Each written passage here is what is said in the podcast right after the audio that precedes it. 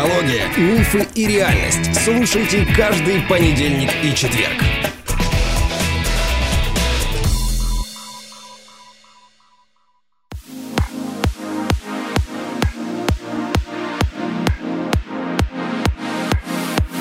Добрый день, дорогие слушатели, друзья, товарищи, братья. Здравствуй, дорогая моя любимая жена. Здравствуйте, дорогие друзья. Привет, Андрей. Ну что, сегодня ты тему приготовила? Я обещала а, в нашем чате в Телеграме обсудить один вопрос. Ну, я думаю, что те, кто нас слушает, уже видят тему в названии выпуска. Вообще, как понять, что я хочу. Это довольно частый запрос, и я как-то его игнорировала, потому что ну, для меня это не проблема. Я обычно отвечаю в двух словах. И все-таки наши слушатели, пользователи чата, участники нашего телеграм-чата побудили меня уделить этому время.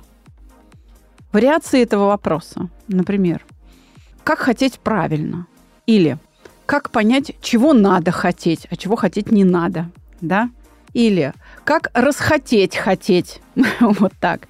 Или еще сложнее, а как захотеть хотеть? Дорогие друзья, пока мы разбираемся здесь, э, мое желание, не мое, я забыла вам сказать, что у нас-то впереди черная пятница, а это значит, что мы вводим скидки. Правда, только на один единственный наш продукт, а именно на тренинг «Шаг к себе». И черная пятница у нас будет только один день, 11 ноября. Ссылочка со скидкой – в описании к этому выпуску. Ну что, Андрей, продолжим? А могу я внести маленькую правку и попробовать ну, на своем бытовом уровне, не как специалист, как ты это думаешь, да, а как человек бытовой, да, вот ну, бытовое ну, использование, так. да. Ведь хотеть можно в магазине булочку, идя мимо отдела с булочкой внезапно. И хотеть э, можно разбогатеть да, то есть это два уровня такого желания, которые нужно распределить, наверное, и импульсивные желания и хотелки с теми векторами раз, развития человека, да, они отличаются. Мы тогда, может быть, что-то не будем обсуждать в хотелках, которые возникают интуитивно, или это тоже важная часть? А мы должны обсудить сейчас принципиальный вопрос. Найти подход к решению задачи, которые, ну или серии задач, которые я обозначила вот только что в начале, да? Смотри, ты абсолютно прав. Наши желания, ты назвал их хотелками, могут быть по-разному классифицированы. То есть они о, могут иметь разный уровень, например, сложности.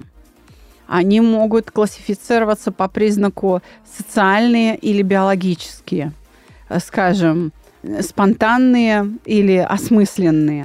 То есть можно по-разному их определять. И действительно, в зависимости от того, к какому классу относится эта хотелка, значит, нам будет легко или непросто с ней взаимодействовать и определить, надо этого хотеть или не надо, или как это захотеть, или как это расхотеть. Ну вот, допустим, биологические виды хотелок, э, это, видимо, хочу есть, да? Да. Это голод, хочу в туалет, да? Да. А, Хочу спать. Терпеть нельзя, да? да. От, от этого даже можно умереть, если перетерпеть. Конечно, да. Или если не поесть. А хочу секса. Это тоже относится к биологическому. Да, но это же не умирающее, это не такое, что вот пузырь мочевой давит, давит да? А Но если не будет удовлетворяться, уровень. если не будет удовлетворяться эта потребность, если этим желанием не пользоваться, то, мягко говоря, твоя биологическая система не будет работать так, как надо по природе своей.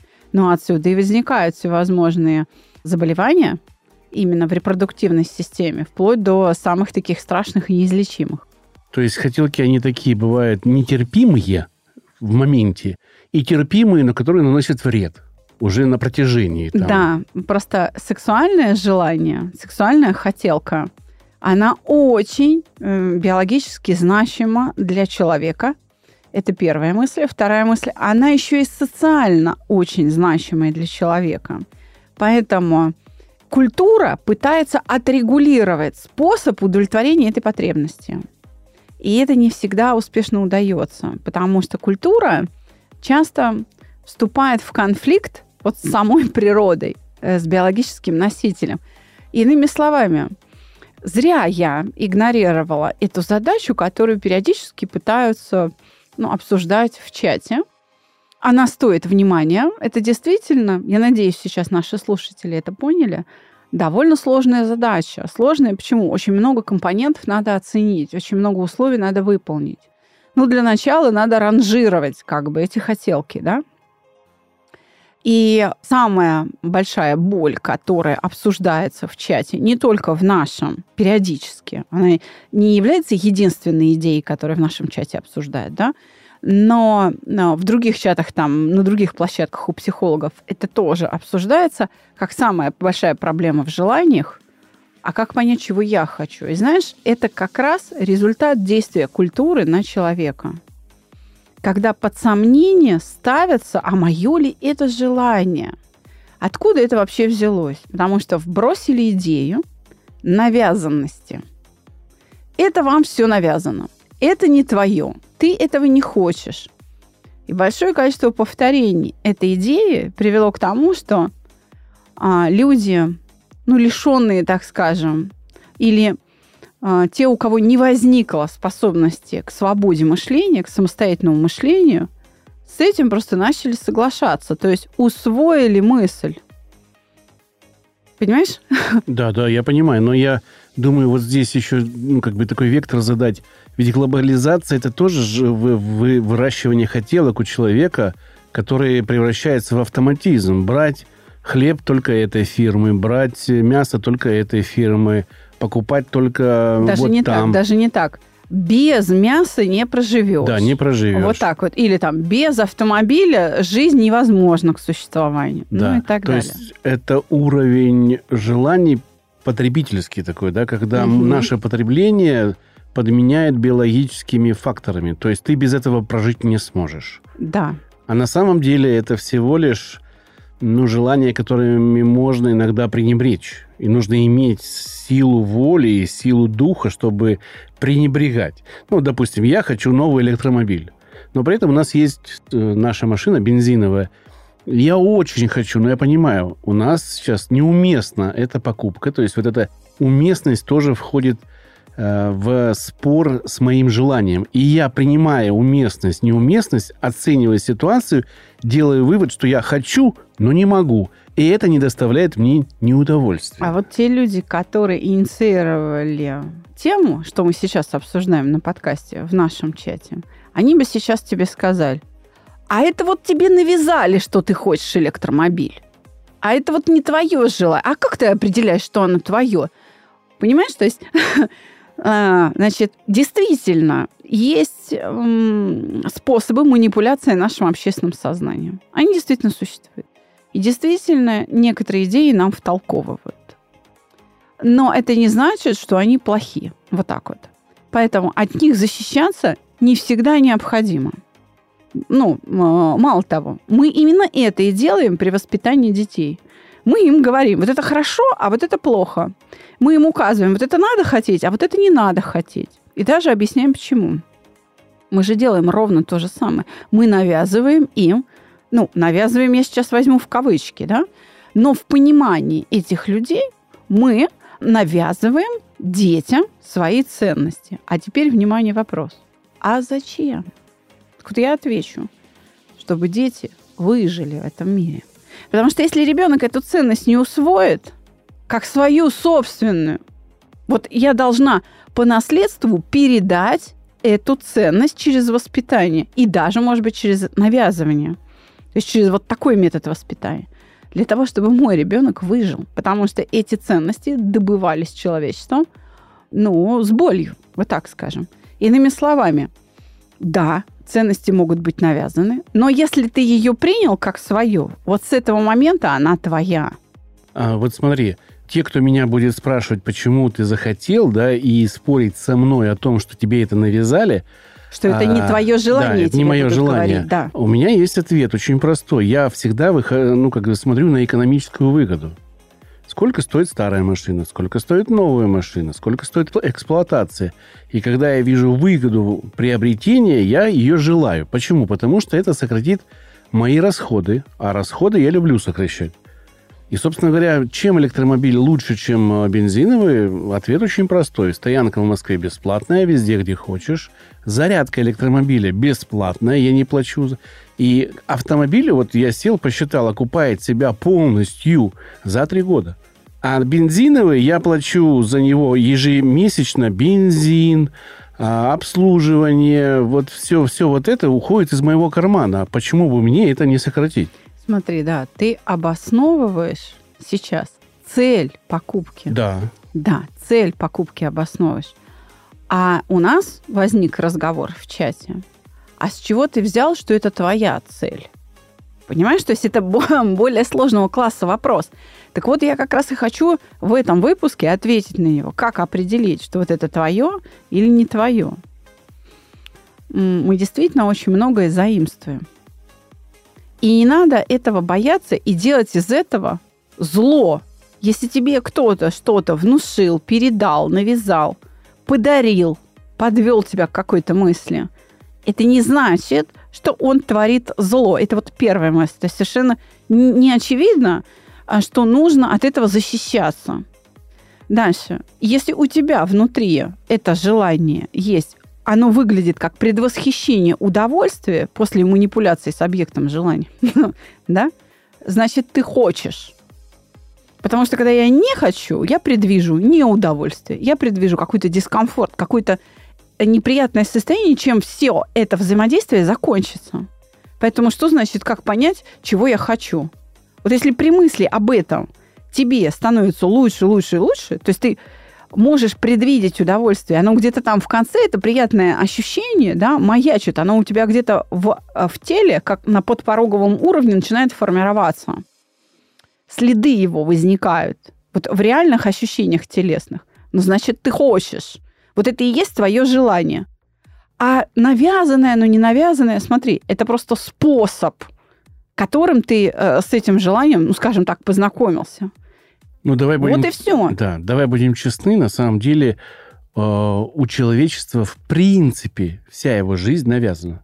Да. Вся. Без, би, вот, нету вообще ни единого кусочка жизни, где нету навязывания. Да, Почему? Господь Бог нас не спрашивал. Да. Он взял нас и создал. И создал, да. И, и с, с того времени, когда человек осознал себя человеком, ну, то есть человеком да. мыслящим, да, да, и понимающим, что он делает там в далеком каменном веке, да, уже тогда началось, почему я хочу мамонта, как быстрее его убить. Это же тоже навязывание э, обществом. То есть ну, у тебя есть там с, э, община какая-то, которая навязывает э, своими взглядами голодными тебе мысль о том, что тебе нужно пойти этого мамонта убить.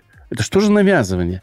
Поэтому... А что тебе навязывает убийство мамонта? Голод. Голод, конечно, mm. голод. Ну, то есть вся наша жизнь – это навязанная нам система ценностей, система э, ценностей, без которых мы не можем прожить, и ценности, которые мы можем от себя, ну, от, да, отдалить. от которых мы можем отказаться. Отказаться. И вот проблема как раз со второй части, потому что первая реализуется автоматически. Мы знаем, что, где и как добывать, а если кто не знает, тот умирает. Да, здесь э, часто в обсуждении вот этих вопросов мы наталкиваемся на представление о свободе.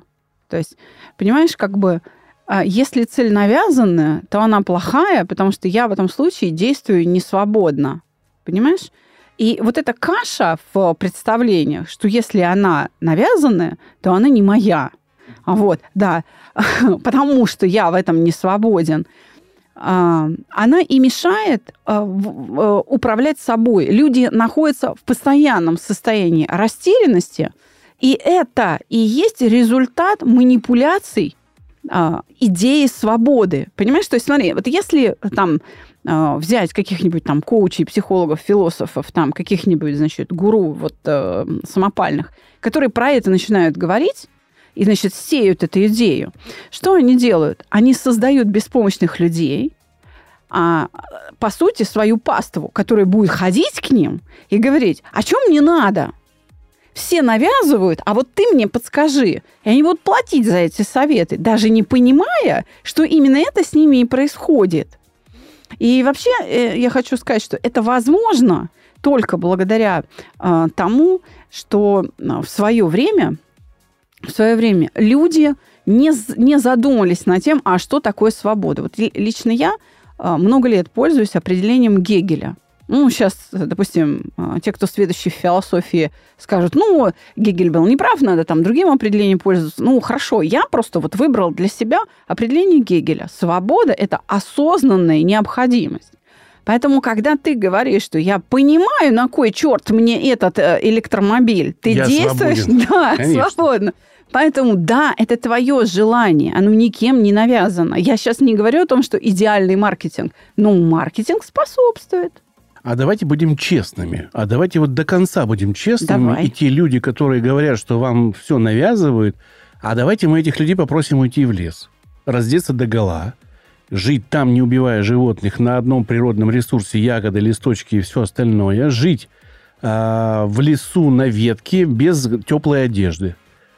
Ну вот тогда ты будешь свободен по твоей э, концепции свободы. Тебе Да, ни- ничего навязываться. общества, да. ни- Ничего навязанного быть не может. И тут мы опять э, встаем перед лицом чего? Голод, холод и прочее тебе навязала природа или Господь Бог. Ну, то есть ты все равно не можешь быть в абсолютной вот этой свободе, которую ты, так сказать, ну, проповедуешь. Ну, наверное, самым лучшим примером свободы можно признать медитацию, которая длится там несколько десятков лет. Да? Есть такие примеры, мы знаем. Не знаю, фе- фейк это или не фейк, но якобы говорят, что есть такие монахи, которые вот живут в этой медитации. Они свободны. Почему? Потому что у них телесное – это ниточка между их сознанием, которое путешествует там где-то во времени, и э, землей, которая содержит это тело. И то его даже не кормит, ну, ничего не делает. Может быть, только обтирает от пыли, наверное. Но тогда тело надо поместить в состояние анабиоза, потому что если его не кормить углеводами, белками, если оно не будет э, дышать, то оно э, и не находиться при этом в состоянии анабиоза, такой спячки, да, то это тело, конечно, разрушится, и душа от тела отделится, прямо скажем. Вот. Ты знаешь, когда мы это обсуждаем, вот а мое, не мое, да, там навязано, не навязано, вот я еще раз говорю, мы должны обсуждать не только вот этот критерий свободы. Я надеюсь, что я там достаточно четко сказала, что если ты осознаешь, что тебе это надо, значит, это твое желание.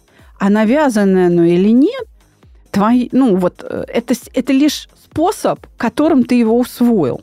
Вот, вот и все, только лишь. Но, но, смотри, мы когда эту тему обсуждаем, мы должны еще один компонент обсудить.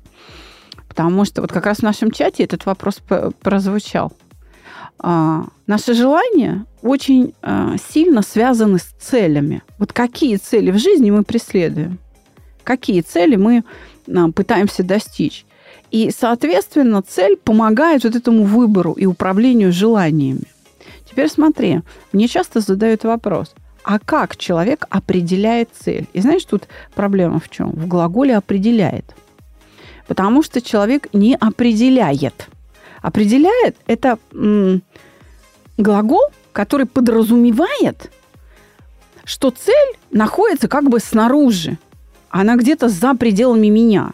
Она вот где-то в пространстве, и мне ее надо, так сказать, ну, найти просто. Что, ага, вот это цель. Знаешь, как вот я определяю, съедобные грибы, несъедобные. Иду там по лесу. Вот этот там поганка, не, а это вот, вот хороший. Да? На самом деле цель – это то, что я синтези- синтезирую внутри себя. Цель – это образ результата. Я его не определяю, я его создаю. А, Я могу добавить от себя, опять же, да, не как специалист, а как человек, а, ну, просто мыслящий. Могу добавить, что, смотрите, наша цель формируется на основе знаний. Знания формируются на основе информации. Информация поступает благодаря фильтрам, которые у нас ну, созданы нашими родителями или учителями. Что такое фильтрация знаний? Это очевидно, не очевидно, реалистично, нереалистично, верю, верю, не верю, это правда, неправда. То есть мы определяем тот уровень знаний, который мы потребляем. Чем больше мы допускаем в свою голову знаний, которые нереалистичны, тем менее реалистичны будут способы, которыми мы будем стараться достичь цели. Потому что мы будем основываться на ложные знания, которые не имеют структуры, не имеют окончания действия. То есть кто-то сказал, и мы в это верим просто, да, но у нас это не получается, и мы спрашиваем, а почему? А ответа нету. Это, кстати, вот проблема всех а, известных психологов. Говорят очень красиво. Проводят а, встречи, говорят, что делать. Как делать, не говорят. Ну, да. И э, ты понимаешь, ведь когда человек приходит с жалобой, я никогда не понимал или не понимала, чего я на самом деле хочу, и я вот именно поэтому иду к психологам, чтобы понять, чего я хочу, они натыкаются на одну единственную сложность. Им говорят, надо попробовать. Это люди, которые пытаются, не пробуя, не приобретая опыт – никак не взаимодействие с окружающим миром, с внешними вот этими объектами, понять, чего они хотят. Так вот, я хочу обратить внимание наших слушателей на то, что это невозможно. Мы существуем в абсолютно реальном мире, в окружающей среде. И если вы хотите понять, что вы хотите, что надо хотеть, а чего не надо хотеть, сделайте – зажгите спичку, да, а обожгитесь, да. получите опыт. Совершенно верно. Приготовьте, съешьте и скажите, ой, нет, я это не хочу. Или, о, да, конечно, я буду это повторять, я еще раз это сделаю. Я еще научусь это делать так, чтобы вообще мне все завидовали, что это будет идеально, ну, например, в моем каком-то понимании. То есть без взаимодействия с реальностью, без реальных шагов, которые вносят изменения в этот окружающий мир, в меня саму, вы никогда не поймете, чего вы хотите. Если это просто такое бесплотное мечтание, просто умственный процесс, который не выливается ни в какое реальное поведение, вы никогда не поймете. Это бесполезное занятие. Это как бы бег в холостую. И вот, собственно говоря, в этот момент, когда мы начинаем действовать, да, а, вот мы выбрали цель, мы поняли, там что-то попробовали, начинаем это повторять, у нас вот это желание возникает, закрепляется, да, это желание начинает нами руководить, мы сталкиваемся со следующей проблемой. Действительно, а чего надо хотеть? Ведь действительно, мы всегда э, стремимся к удовольствиям.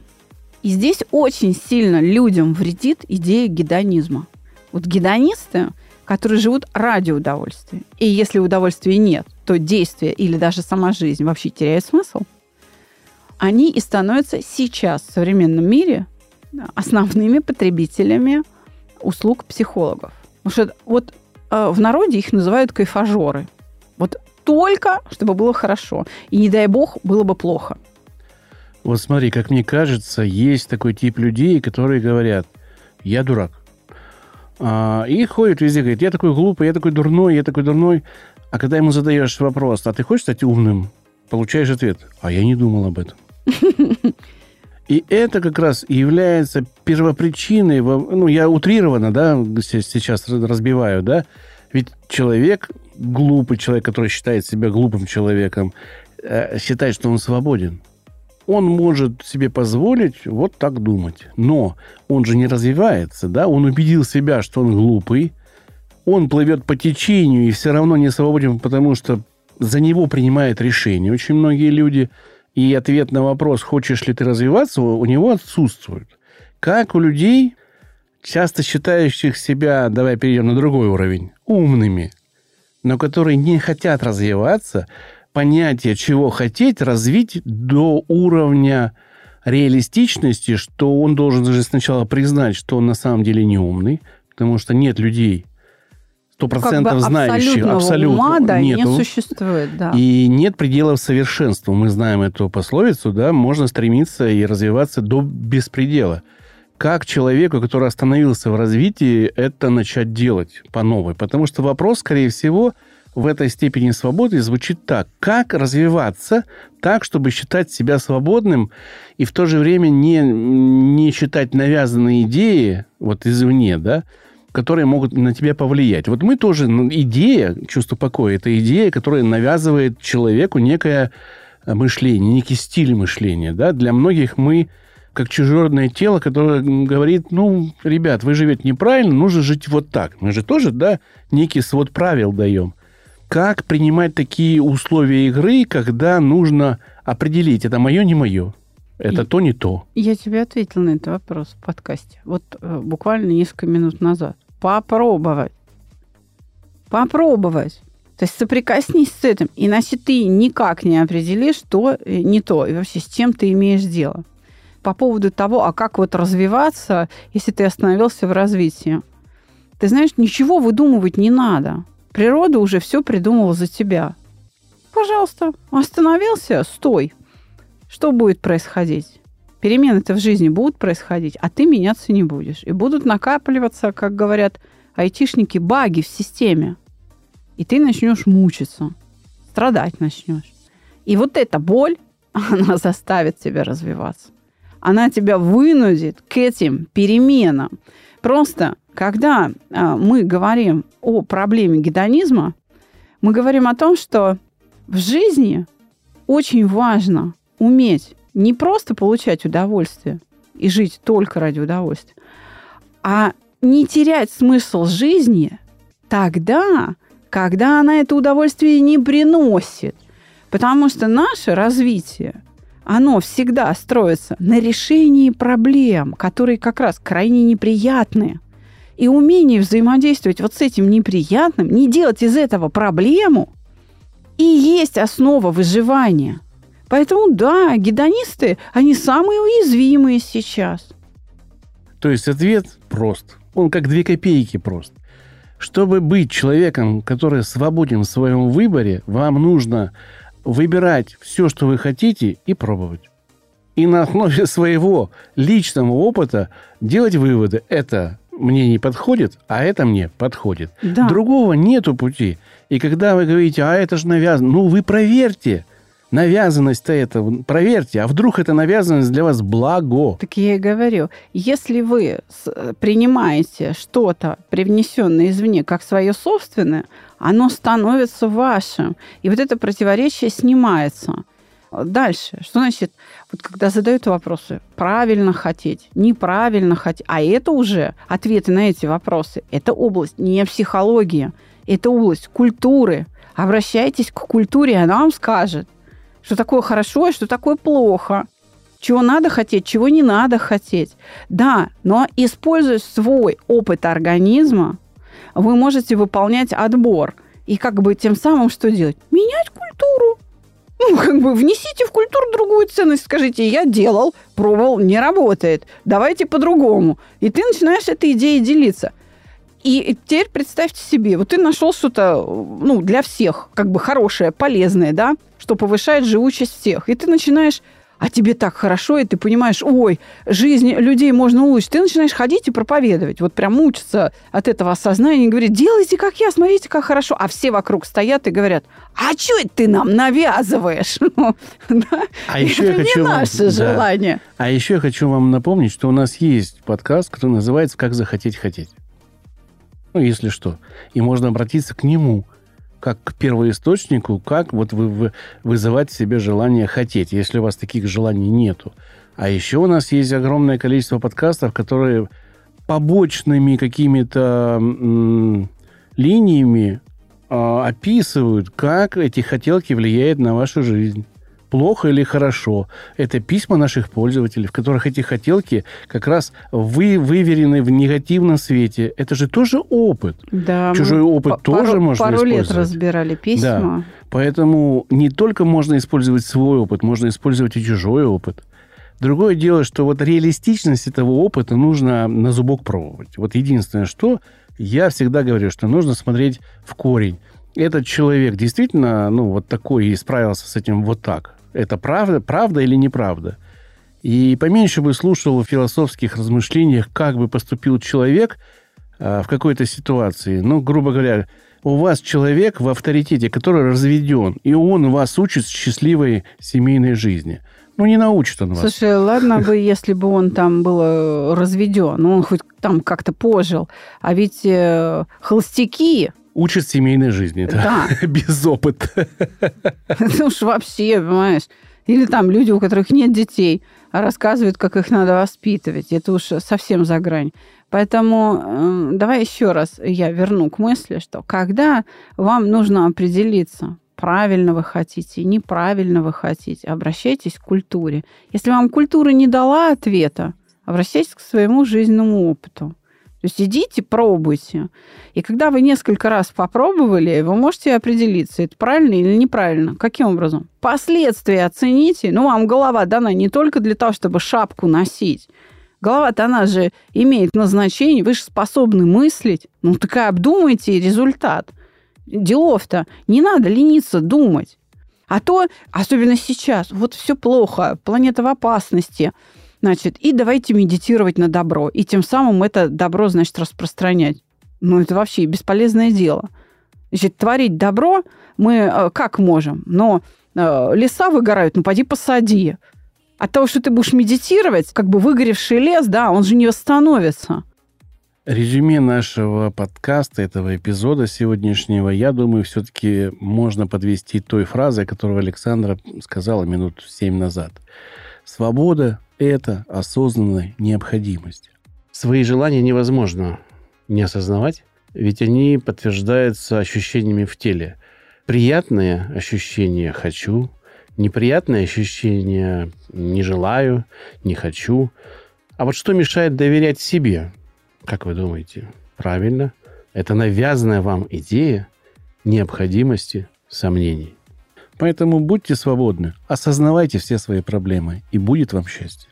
Всего доброго. До свидания.